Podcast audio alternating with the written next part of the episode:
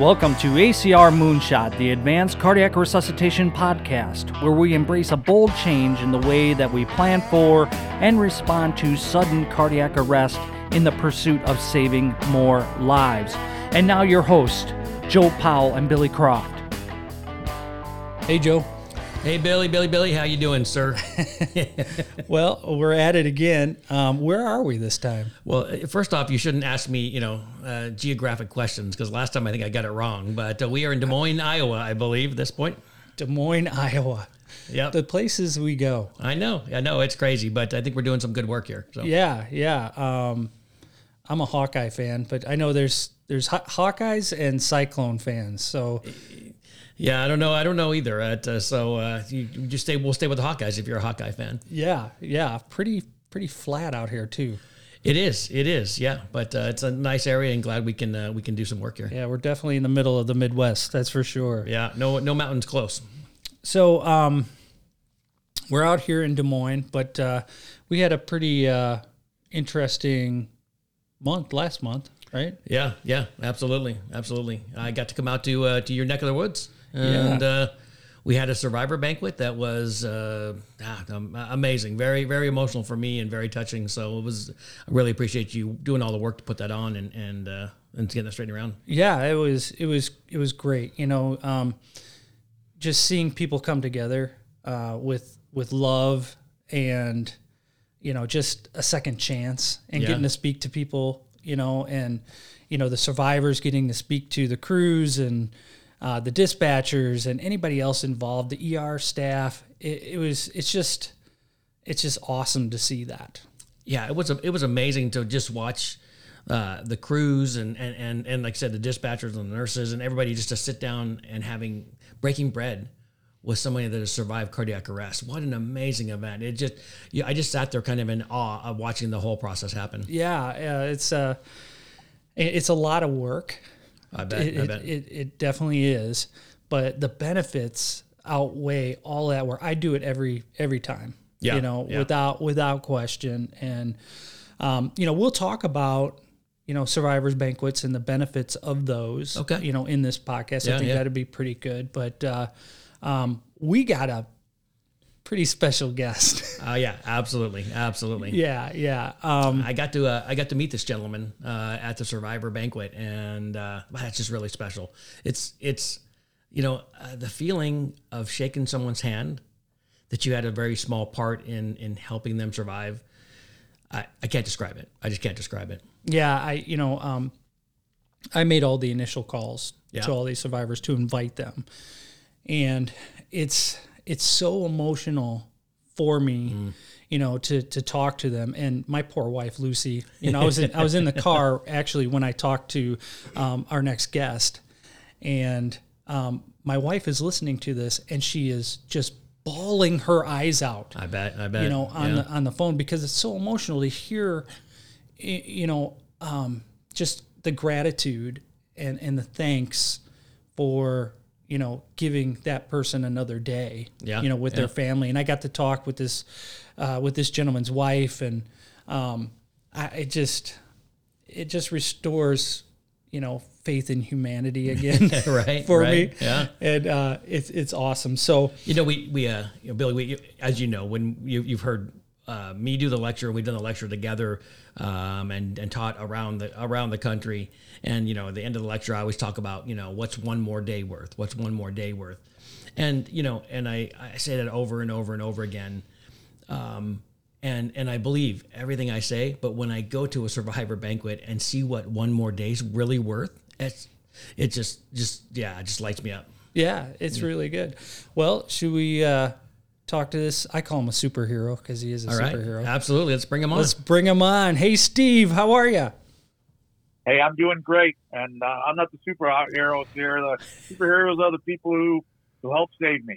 Yeah. yeah. Well, yeah. you're worth it. You know, I always, I always say that when people say thank you, I always say you're worth it.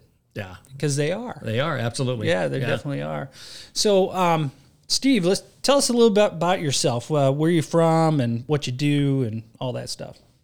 Sure, I'm a Naperville resident. Been here uh, 26 years. Lived in the Chicago western suburbs since my parents moved down here from Wisconsin when I was in uh, fifth grade. So you know, I was 10.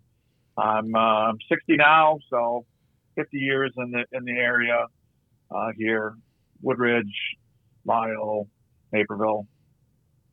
Awesome. Uh, and I'm a, I'm a software developer. I've had the fortune, good fortune, to work from home for the last, you know, most most of the last probably 17 years Wow.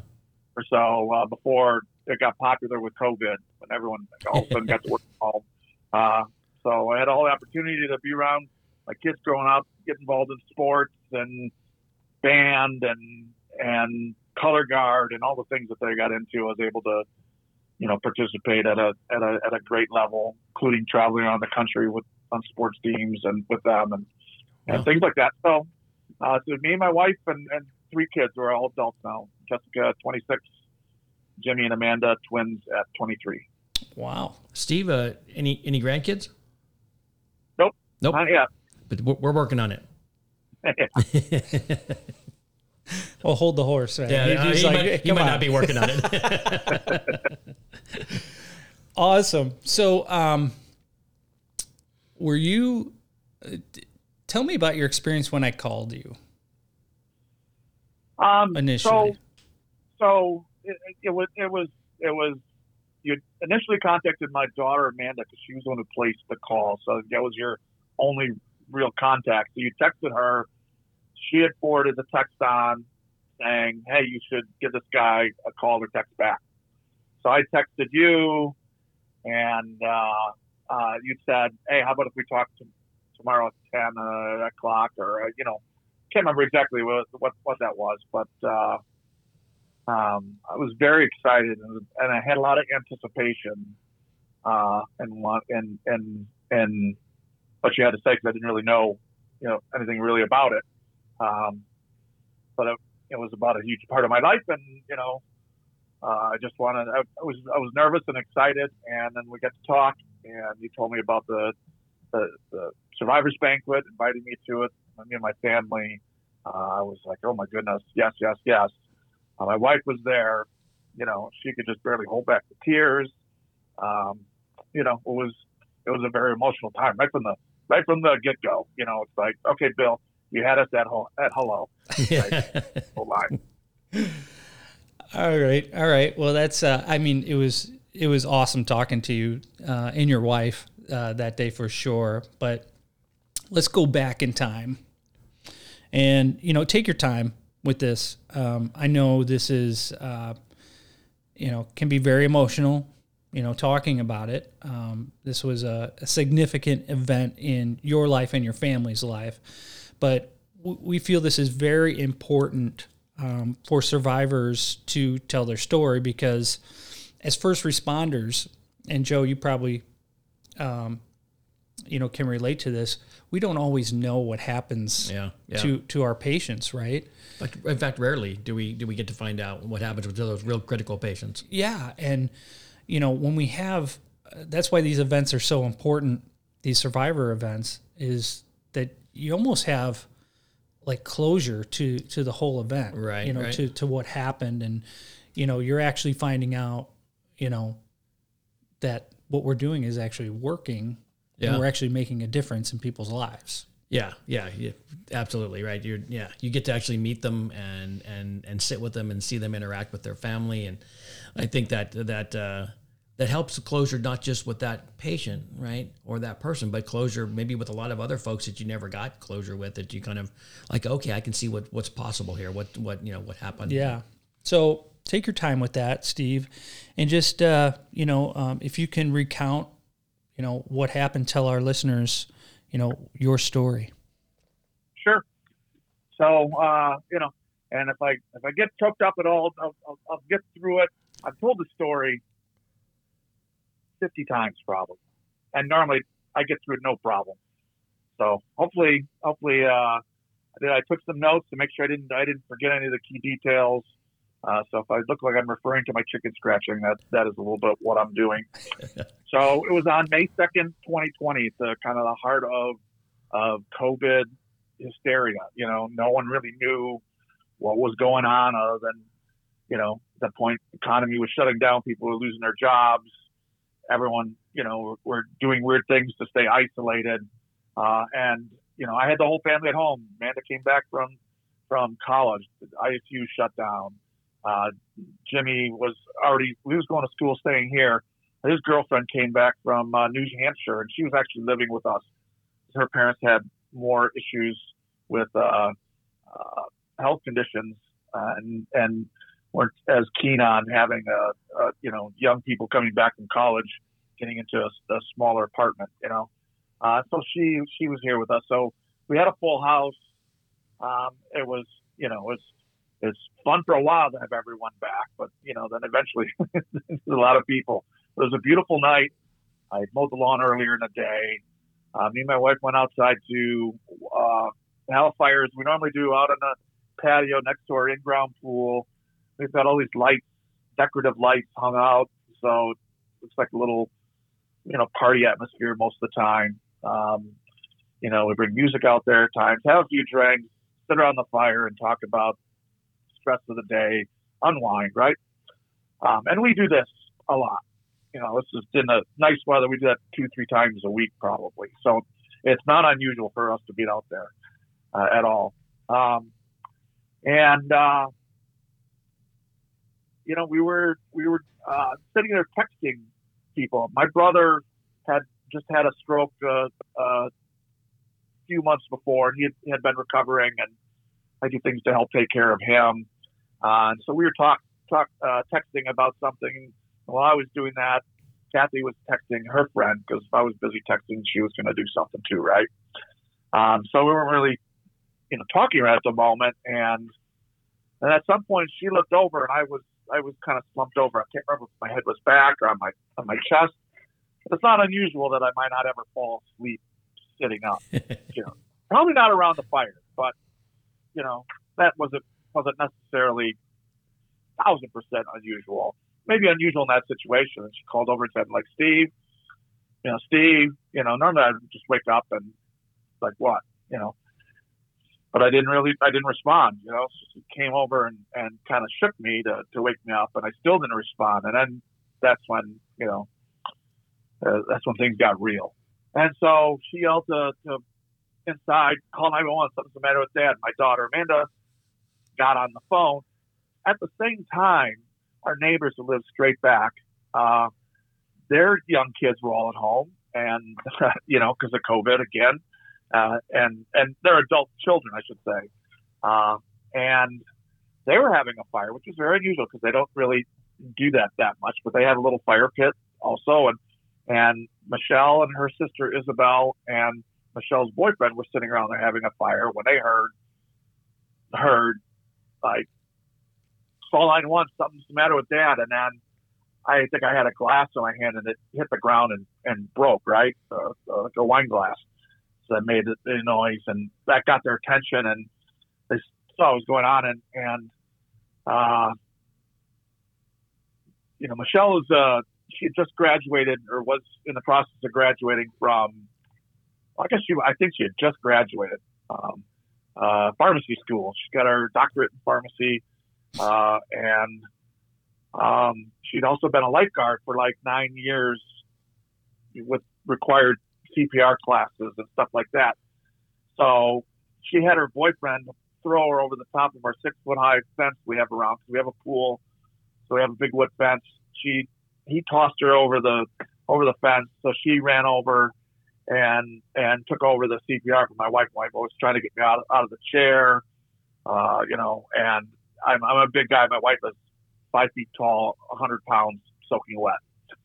So the two of them got me out, out of the chair and, and onto the deck. Uh, the boyfriend made it over. They got on the deck and they started on CPR. Um, Michelle started on the CPR, proper CPR, I should say, uh, which I now know is as bystander CPR, but I guess we'll probably talk about that later.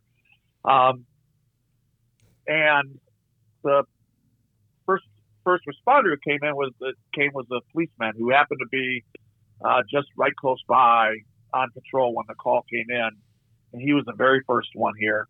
And then from the survivors bank, we found out that that uh, the EMTs with the ambulance got here so quickly because they happened to be traveling back from a call, and they were on Royce Road, which is connected to Trillium, where I live, and they were they literally just had to turn around and in a minute or two they were here. So uh, so they were here super fast, which is another key part to the to the to the success of everything. Um, and uh, you know the thing that that, that was uh, interesting uh, about it that you know looking at my notes is you know we've known uh, Michelle since since uh, and her sister Isabel since they were in like Michelle was in first or second grade. She's the same age as my oldest eldest daughter Jessica. They went to school from elementary, junior high, and high school together, uh, and were friends from you know childhood on. Um, and it was interesting that that I tell people that you know when when when you first met, you know, you wouldn't think that someone that you know you were you know your biggest concern was getting them juice boxes and a hot dog while they're swimming in the pool uh, would you know 20 you know 18 years later or 21 years later would end up you know saving my life with the, you know through all that all that schooling and everything else that you go through a lot of shared time with my with my daughter with my daughter Jessica um, so that was uh, you know uh, an interesting aspect to, to the whole to the whole story. So, um, so Steve, let me let me see if I, I, got this right. So Michelle is the uh, the neighbor and the yeah uh, and the, the, pharmacist, and she's the one that did the trapezius act over the fence to yeah. come and do CPR on you. Yeah. Wow, that and is. And the boy climbed over, and I think Isabel climbed over then, and they they helped whatever they could when I had to be moved. Uh, you know, and but Michelle took over the, the CPR. She was well trained in it, you know, through a, you know years of life, lifeguard duty is, is, is how it's been explained to me. Ah, it's amazing. Okay, uh, absolutely amazing. I don't mean I don't mean to interrupt. I'm just trying to put together the story. That's an amazing story. So the policeman came and he and he said, "Let's move the tables out of the way so the the, the stretchers can go straight through for the front door." They got the doors propped open. Ambulance came like you know seconds later, right? And they shot through. They took over, um, and they used you know a lot of skill and training. Uh, they used the uh, automated device, I guess that uh, um, that uh, they could they could strap on and, and perform you know perfect CPR and never get tired. Right? That's the, the thing I, I learned about that. That the machine never gets tired. Um, but I was in bad shape. I, I was in I was uh, I was not good. Uh, my heart had stopped. You know, I it started with an arrhythmia. I guess they said my heart probably went out of control and then at some point stopped. Um, and you know, they had, were doing the CPR put the machine on me. They had to bring the paddles out to try and restart my heart. Uh, they, you know, at one time, two times, you know, and then the third time and it still didn't still didn't work and you know my family were kind of coming to the realization that you know it probably wasn't going to happen that I was gone. Um, but the EMTs said, "No, no, we're not, we're not done." They went a fourth time and got my heart started. Um, still in bad shape, but they rushed me to the hospital, got me in, you know, on a stretcher in the in the ambulance to the hospital uh, where the ER docs took over, and um, you know it was touch and go. You know that whole first night, probably 24 hours. Um, you know they told my wife, you know, who couldn't travel with me to the hospital, couldn't go to the ambulance or anything, that uh, you know I probably wasn't going to make it. That people who arrived in the, in the state that I I was in after you know, being out for quite a while without a, a heartbeat and getting a start, but a, a weak heartbeat, I guess. Um, you know that I, I, you know, I probably wouldn't make it. And they managed to hide in the hospital. Someone, uh, someone, a nurse who took pity on them uh, when they were getting kicked out, you know, walked them to a, a different floor and and said, "Here's this like little room, tiny room. They they call it a closet." They don't. They said it was a little tiny office. They said you guys can stay in here, but you can't, you know, be making any noise or anything. And and you know, the calling, you know, on the phone or, or whatever. And and uh, you can stay here, and if something happens, good or bad, you know, we can maybe get you out. Um, so they stayed, they spent the night there. You know, they're in summer clothes, air conditioning blowing down, and they're all freezing to death. Um, and uh, they, you know, they worked on me, and they, you know, the next day, you know, they, they said, you know, he's, you know, he's still in bad shape. He's still probably not going to make it. And they recommended a somewhat, I guess, experimental or or uh, advanced therapy that that they thought, you know, maybe it could work, maybe not. Uh, they said it would be it would be hard on me, but they put me into a coma and then lowered my body temperature down to some really low level for a period of days. Uh, uh, you know, three maybe four days, and then rose me back out of it, took me out of the out of the coma, um, and you know I had to, you know, kidney failure, so they had to be doing dialysis on me and, and all sorts of stuff like. They didn't know if my if my if my liver or kidneys would would function properly. They knew I, you know I, they would have to recover because uh, they weren't working, uh, but that wasn't totally unexpected, I guess.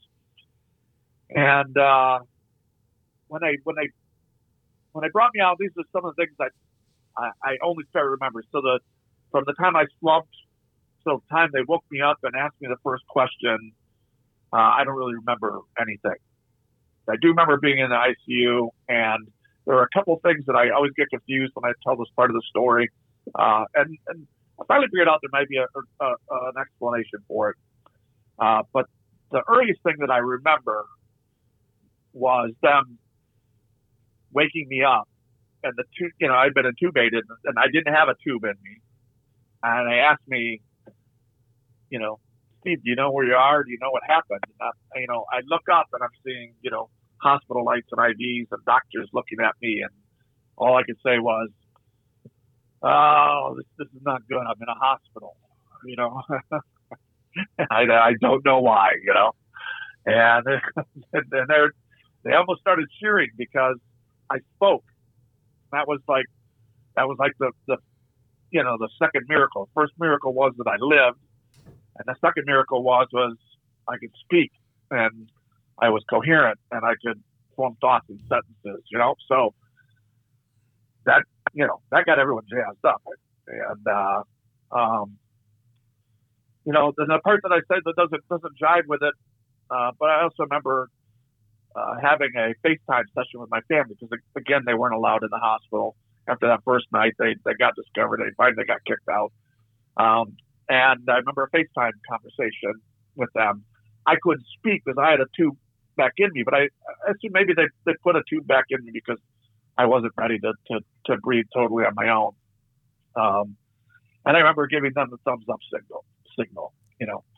Um, and that was good to, to be able to see them and for them to see me. Uh, and uh, so then after that, I, uh, you know, I had a few more days in the ICU.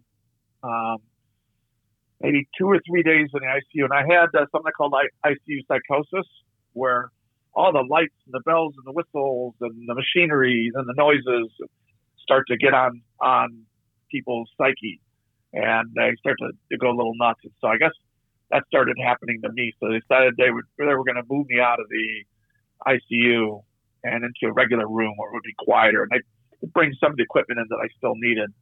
Uh, but at that point, they didn't feel as though I, you know, I needed to have, you know, constant nurse nursing supervision. I was I was starting to rapidly recover. I guess was the decision that they they made, and I could go into a regular room. Uh, of course, then it was the middle of COVID, so I went on a regular room, uh, but I still had like basically a dedicated nurse because there's 30 rooms in the on the floor, and only two of them had people in in it because they weren't doing any elective surgeries or anything else like that. Uh, so I, I, I, got a lot of nursing care, a lot of individual attention either way. That was maybe part of factoring on in on the decision. Um, and, uh, you know, after that, you know, I was, they knew, they knew I was in really, my family knew I was in really good shape and I could just talk on, her, on the phone regularly, call them and, and talk with them. And I, and, uh, the, you know, just a regular call. And I, I said, okay, who's going to give me my laptop? You know, I did my laptop here. There's only so much TV you can watch, uh, and I'm a computer guy, right? Oh, yeah. Uh, my wife, you know, worked me over, uh, you know, quite a bit to not bring me that laptop for the longest time because I felt as though, in conversation with the doctors, I was still just a little, a little whacked out from the ICU psychosis and the whole process. So there were a few moments in there where I'm, you know, my mind maybe wasn't totally, totally straight. Uh, I had some horrible nightmares for three or four nights um, where it just they were horrifying and really weird things.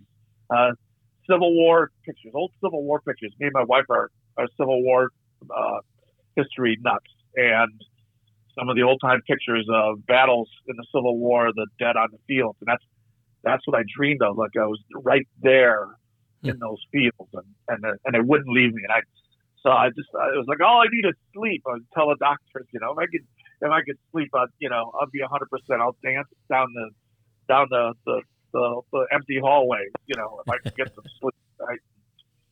Uh, you know, within another within a week of, of being in the in a, in a regular room, then I was, you know, up and moving around. Uh, I could finally go to the bathroom by myself and get back to the bed, but I was my body was still very weak and I was very tired. I, I, I didn't have a ton of energy.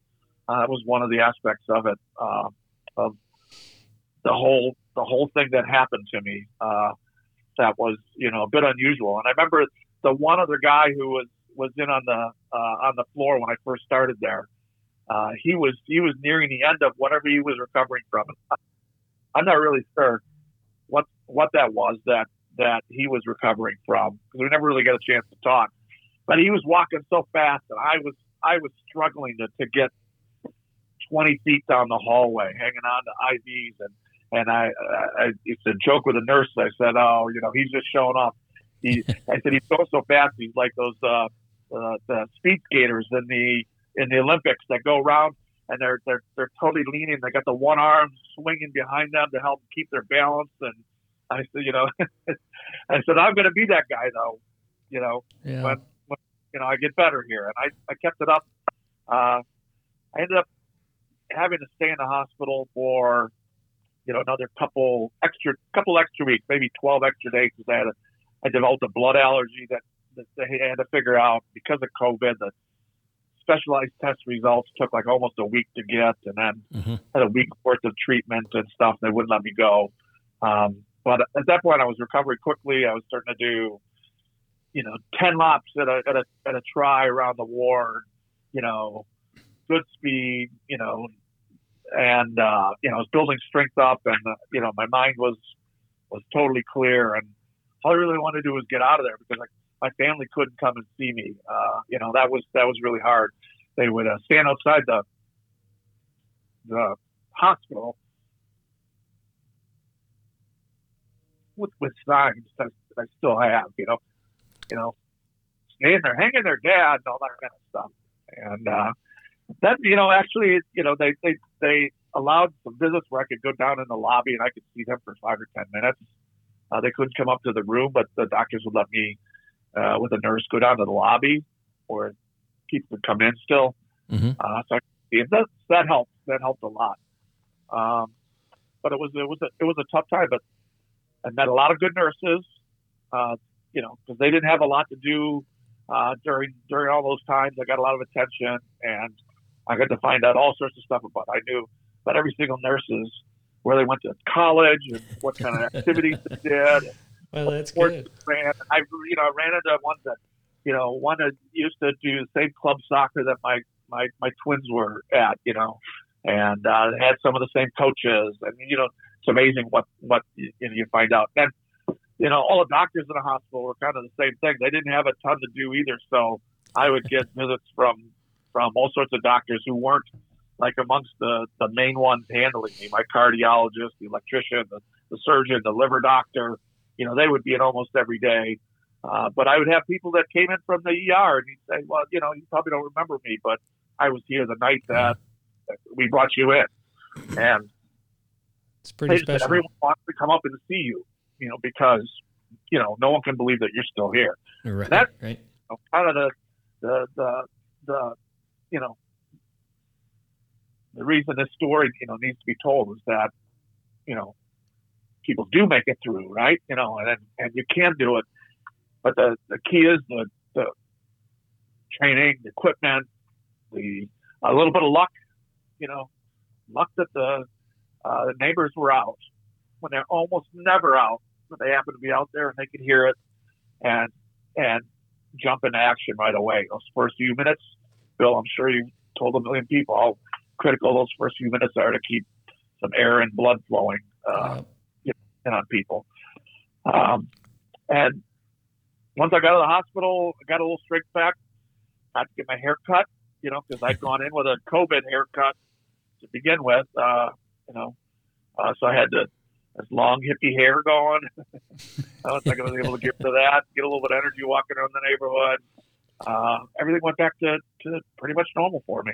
Uh, Steve, um, uh, how how how many days from the day that you had your original event to the uh, to you were discharged from the hospital? So it was about thirty days. Thirty days. 30, okay. 30 or thirty-one days. Could have been like ten to twelve days shorter than that uh, if I had a blood allergy. And then no no neurological deficit, nothing like that. No, not that not that anyone's told me or is apparent to me. Uh, wow, that's amazing. Yeah, fantastic, fantastic. And then when I was in there, I, I had some procedures done to, to help prevent any arrhythmia from happening again. And you know, it wasn't a heart attack; it was arrhythmia that caused the cardiac arrest. Um, so I had an ablation done where they they kind of scar up the top of the heart to keep mm-hmm. electrical signals from crossing.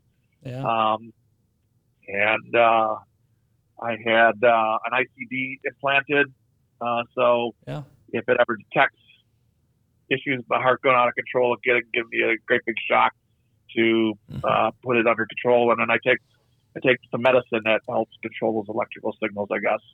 I can't ever say it metropol or something like that. uh, and I'll take that. I guess every day for the rest of rest of my life, which hopefully is another, you know, thirty plus years at this point, because I got a, a lease on life from, you know, everyone. It took a village. It took it took my wife. It took my daughter. Then the neighbors. Then the police officer. Then the EMTs. Then the ER docs and ER nurses, and then the regular ICU docs and nurses. Then my cardiologist practice, you know, most of them, and 40 nurses, you know, to to take care of it. And you know, I I I guess I you know need to say, you know, thank you to you, Bill, and and Joel for starting this all off, starting this emphasis on on on how to improve the outcome, you know, for these severe severe events. You know, I think it's mostly cardiac type events, but not necessarily just cardiac that that uh, you guys are, you know, involved in. Um, and so if that hadn't happened, you know, maybe someone would have gotten tired. Maybe that that fourth time they wouldn't have had the energy to, to go for a fourth time to to to to get me through. You know, you know, there's a lot of who knows what it would have been if any one of those things didn't fall in place. And that's what I'm, you know, so entirely grateful for. And like to, you know, tell that story. Uh, as long as my daughter's not around, she doesn't really like to hear the story. well, it's a it's an amazing story. Uh, you know, thank you for for being brave to tell it. Um, more people need to hear about that stuff, about how it actually affects them and you know their family and you know what they went through, and um, to know that what we're doing with ACR you know the the change in you know doing mechanical CPR to I you know um, to ResQPOD using the ResQPOD and you know patient positioning and um, you know just all the things that we implement in ACR it matters. It matters because Steve is alive. Steve is alive and he gets to spend you know the rest of his life with his family and they get to be with him and that's that's why we do it. Absolutely, right? yeah, yeah, yeah. All of the, all of the little details in the in the and the ACR toolbox, everything that that improves cerebral perfusion, right? So that Steve can sit here on the phone. Can you believe when he's he's on the phone with us talking to us right I know now? it's it's that's great. that's incredible, right? It's just proof that uh, mm-hmm. what you guys have done in Naperville and what uh, and how ACR has affected that process. So yeah, we we talked about that today. You know, um, you know when we go through these um, ACR events and and and uh, agencies are are wanting to go this and change, it's hard. Yeah, change is hard. Yeah, it, it's very hard, right? But it's so worth it. And when and when, and I said and I and I told them it's not if it's when when when yep. you save someone's life. You got to celebrate those things, right? It's so important to celebrate your success and to to have those survivors meet you know the the people that affected their outcome. Um, it's just uh, it's it's a amazing sight to see, and you know the buy-in um, from you know everybody involved. It just it, it's huge, and you know you talk about your city leadership being there and uh, what that means to the community, and you know that's why that's why we we have you know a city council yeah, and yeah. you know they want to make the the city safe yeah, and and yeah. part of that is you know the fire department and you know the police department and you know doing doing things like CPR programs in, in your community having AED access you know we want to protect our citizens yeah Yep. And that's how you do it. It takes a village. Steve said it. It takes yeah, a village. It takes a village, right? It takes there's a lot a lot of things had to happen for it to go right, right? Yeah. yeah. You know, the fire department's not in a silo. We don't work out of a silo. We have to work with with all these things and um, you know, to make a, a difference. So um, Yeah, and I, I, agree. All those things you know, I, I talked about the sequence of events that needed to go right to help me on that day and that particular emergency. But but what went right before that was, you know, leadership in the fire department, seeing seeing where there was a need, and uh, you know, working with the city government to allocate the funds for it, to to be able to do advanced training and get advanced equipment. Um, you know, that takes that takes more than you know just the fire department. It does take it does take the elected leaders. It does take the the mayor, and it takes the the rank and file workers in the city government to get through the whole process to make sure that the resources get spent to make it make it the best for the, the citizens of the, this community. Well said. Yeah, absolutely. I, I, couldn't say it any better, right? But it's it's really about spending the money for uh, spending that the money so that you can have better outcomes, right? Mm-hmm. So that you can have people like Steve walking and talking every day. Just uh, that you know that's that's why that that money is there, and that's and that's how it should be allocated, so those outcomes can be improved yeah. So, you know, um, all the all, all these agencies out there, people who are listening, who are thinking about going through, you know, changing over to advanced cardiac resuscitation, you know, this is this is part of it. You know, having celebrating your success, you know, um, and, and meeting those people. It, it has to come full circle. Yeah, yeah. You, you know, um, in order to to realize, okay, this is we we actually did this. Yeah, yeah and this is this is the outcome. And and to be able to meet Steve's family and um, I was I always get I you know I I love you Steve. I love I love that you're around but um, I love talking to the families too. Oh, yeah, yeah. what does that mean to them? Yeah, you know and yeah. it's just so emotional so heartfelt you know and it that that just drives me even harder. Yeah absolutely know, to do greater things you know for um, for the citizens, and I want to I want to share that with everybody.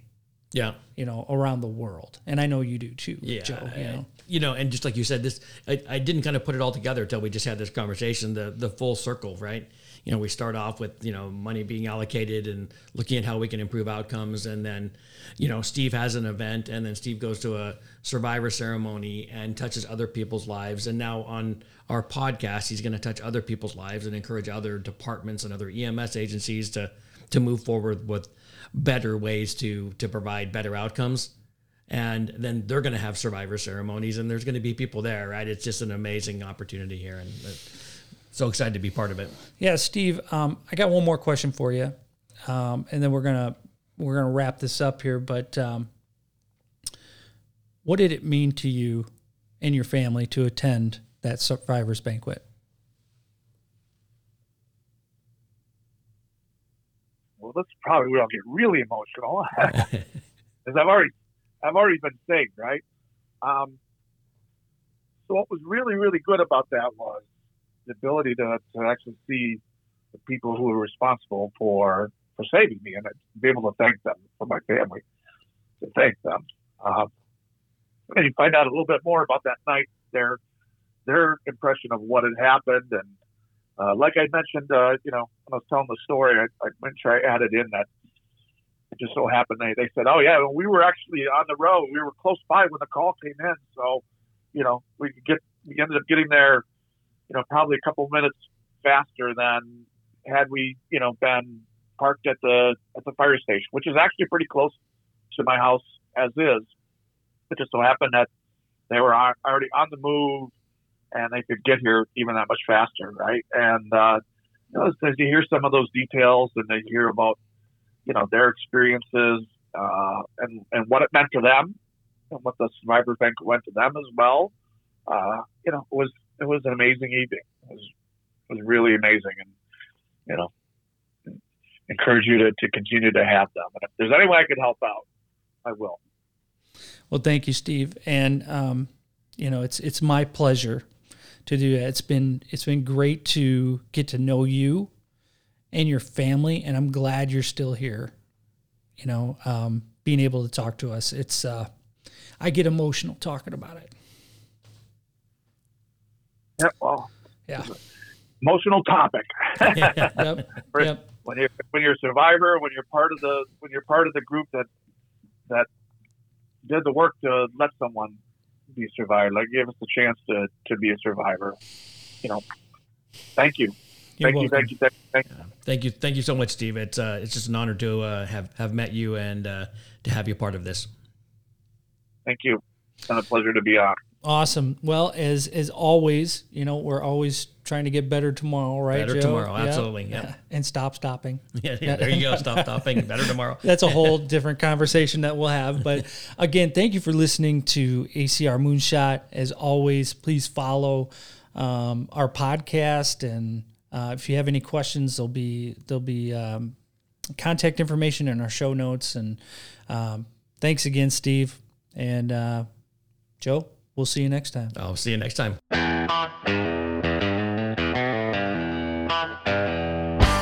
This podcast and its postings are for general informational purposes only and do not constitute the practice of medicine, medical direction, medical oversight, or medical advice. No doctor patient or doctor healthcare provider relationship is formed. This podcast and advanced cardiac resuscitation are not a substitute for any local, state, or federal policies, protocols, or treatment guidelines. The views and opinions of the hosts and the guests of this podcast are their own and do not necessarily reflect the view or policy of advanced cardiac resuscitation, its officers, members, or member agencies. Reference to any specific product or entity does not constitute an endorsement or recommendation by Advanced Cardiac Resuscitation. Thank you for listening to ACR Moonshot, the Advanced Cardiac Resuscitation Podcast.